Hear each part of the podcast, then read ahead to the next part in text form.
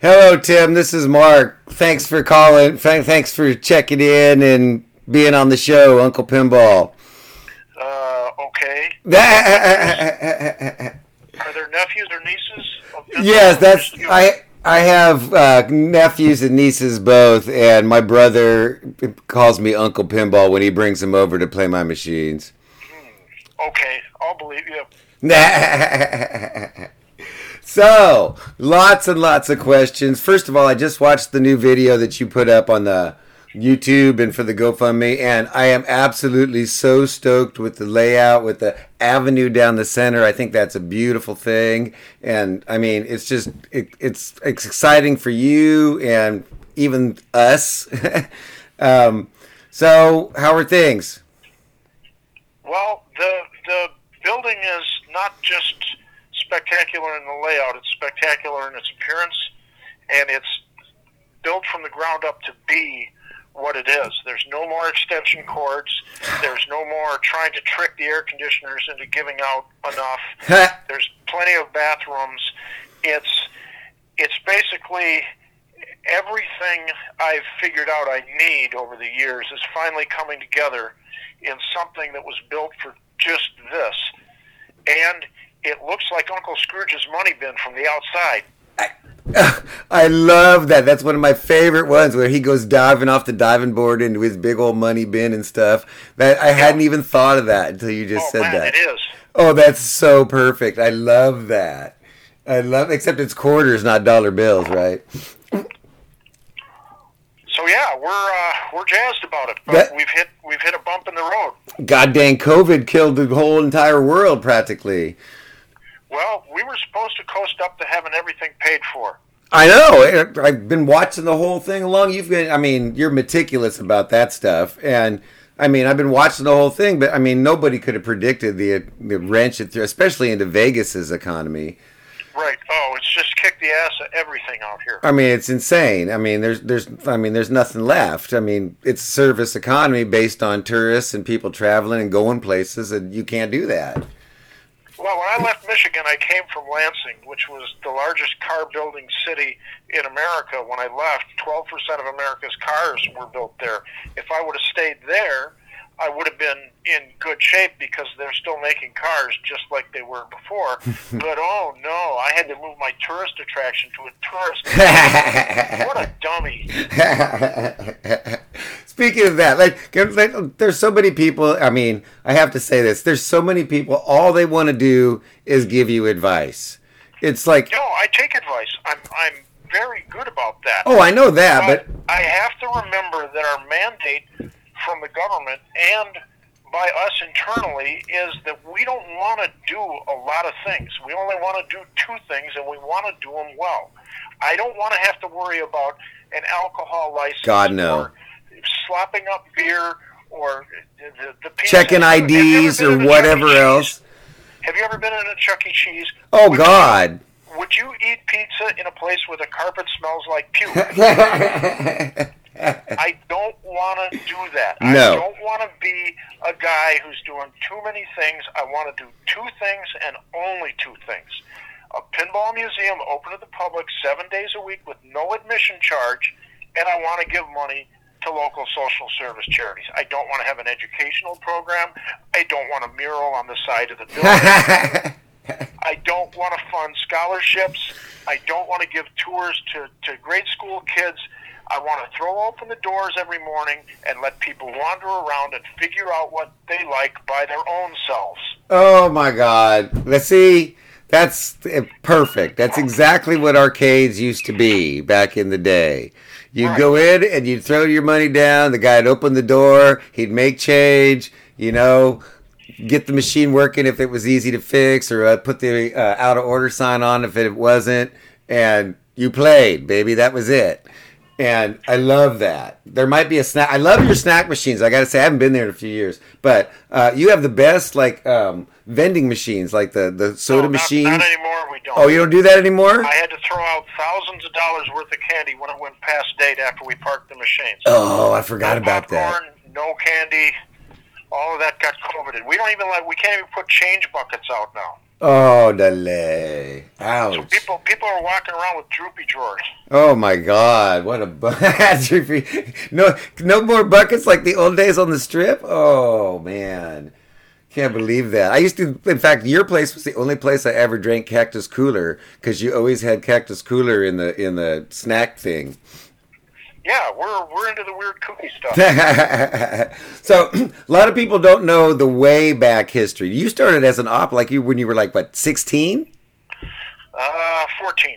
Oh, 1969. delay. Oh, so you're even older than me. I turned sixty this year. So man, wow. You Four- punk. young punk. So 14 and you're in Michigan, okay? Right. And you're buying machines. You like you found a space. How, how did you like get? no. I started. I started out with gumball machines. Oh, I didn't oh. get my first pinball till '72.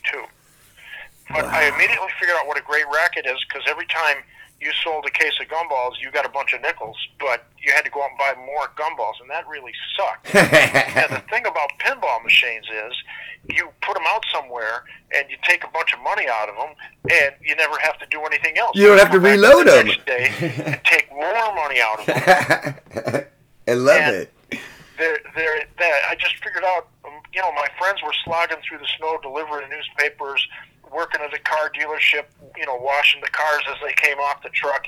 You know, that thing that that pool hall owners don't like. Um, uh, work. I just didn't want to do any of that. I want to sit on my stool and yell at cranky phrases at the kids. Yeah, you know, I'd like to. I'd like to say something at this point about this reputation I have. I would. I was going to go there. Great, go. Let's go, baby. For being a cranky, mean person. Let's go. Doesn't care about customer service. My best customer service is when I leave you alone and you leave me alone. The problem I've got is that we don't tolerate anyone doing anything we don't want in our room. And there's a lot of people who have failed at retail, particularly the amusement business, because they let other people run their room. Oh. And we're not afraid to come out and say, hey, kid, don't do that. Or take your drug dealing ass somewhere else. or picking up a child pervert and dragging him by his nose and throwing him in the street. Or telling a parent to say, like, why don't you parent for once and get your kid, like, keep him from climbing on the damn machines? No, we don't. We don't tolerate any of that. We feel that it's a privilege for people to come in here. It's not a right, like a person has a right to go into a public park. No, this is our show, and you will come into our show and enjoy it, but under our rules. And if you don't do our rules, we will speak to you in a loud, firm voice. I've been spoken to. I got too dancy.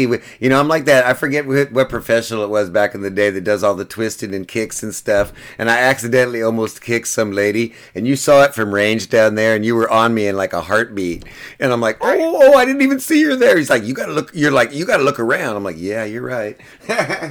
Well, you got to be careful that you don't have uh, scumbags take over your room, and that requires that you give at all times people the impression that we are in charge, not them. exactly. So Kick that- ass and take I names. Say about that. Kick ass and take names, baby. That's my. I see. I'm, I'm a nice person till you fuck with me, and then I'm not. And I like how you started that. The the best possible thing is if I'm basically if you're basically invisible. Right. Right? You're in there, you're having fun, you're enjoying yourself, you're playing the games and you you know, then you leave. You don't need me, you don't need anything but the machines you're playing. And and anybody that believes that running a retail establishment is anything less than total war is being naive and will fail. you mean the customer's not always right? No, they're not.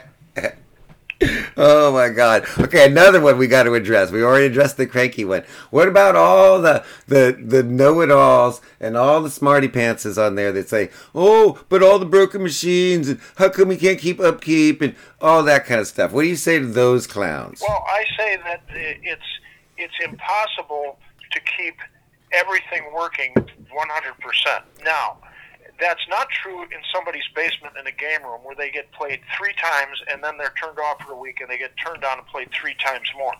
Keep in mind that we're open 88 hours a week, 52 weeks a year. and all that time, people are in here playing the games. Now, since we've grown from just being the Tim Show into being this larger organization, we've pushed and delegated as much of the tasks down onto other volunteers as we can. If you go around here, you'll find that there are no chipped bumper skirts and there are no cracked flipper bats. Because the minute that happens, it gets replaced. That's the kind of job that a person can be trained to do fairly quickly and fairly easily. The problem is that sometimes a switch way up underneath a ramp goes wrong and it ruins someone's ability to have fun in the game. So they go on the internet and start yelling and screaming about how all the games are falling apart. Oh, God. When in fact the games are routinely clean and well maintained. That's But the manufacturers, and this this is a secret nobody knows, the manufacturers don't want these things to last more than five years. that's been that from they- from the beginning. That's been their their business model from day one. they they would never buy a new one if the old ones work perfectly forever. So they're only built as well as they have to be. And that means when people get sick of playing them after about five years, maybe ten years, then they're supposed to be scrapped out or pushed into the dump. This idea that they're supposed to be around 30, 40, 50 years later working perfectly is unrealistic. Yep. Yep. So, and well, I volunteered a little bit. I did a little bit of time doing that back in the day. Um, you were you went to Red Rock with the wife and the other dude that was there let me work on a few machines because I proved myself diagnosing a couple things. But Yeah. and you know that's what people got. You know, if you're gonna talk trash, then you should probably step up and help out a little bit. Well, no, because again, we have Training. standards here. You're we right. Want, we want people trained to do it the way we want You're to right. do it. And uh, keep in mind that when we move to the new place, everybody is also saying that, oh, you're going to have three times as many games. You're going to have three times as much work. No, because our business, the amount of play that's going to go into the games is not going to triple. Exactly. Because of this, because of this one simple fact, we're not adding in any new games. All we're adding in is old games. And old games, no matter what, don't get played as often as a Stern game that just came out of the box. Ah. So while we may have three times as many games, we might make only 20, 30% more money and get the games played 20 to 30% more times. That's not going to triple our maintenance. Right. Oh, okay. That's a good way of looking at it. factors are working in our favor at this time. First of all, we've invested lots of money in 100% urethane rubber, which is much more expensive. Super bands are absolutely the greatest thing that's ever happened to us because they don't wear out and they don't turn black. I like them a lot. It's not it's not the, the silicone ones. That's No, no, no. I like the super bands. Exactly. the super bands are urethane. They're like Mhm. bouncy iron. Yep. They, I, I don't have to Bouncy change- iron. I don't have to change them every six weeks. And the other thing that's working in our favor is that LED light bulbs last a long time. Incandescent light bulbs, we used to have people that just went around and changed light bulbs. and in Now seven we don't have to do that. with seven hundred machines, it'd be like painting the endless fence. By the time you get to the last machine, you got to start over again, putting bulbs back in. Right. So we think we can pull it off.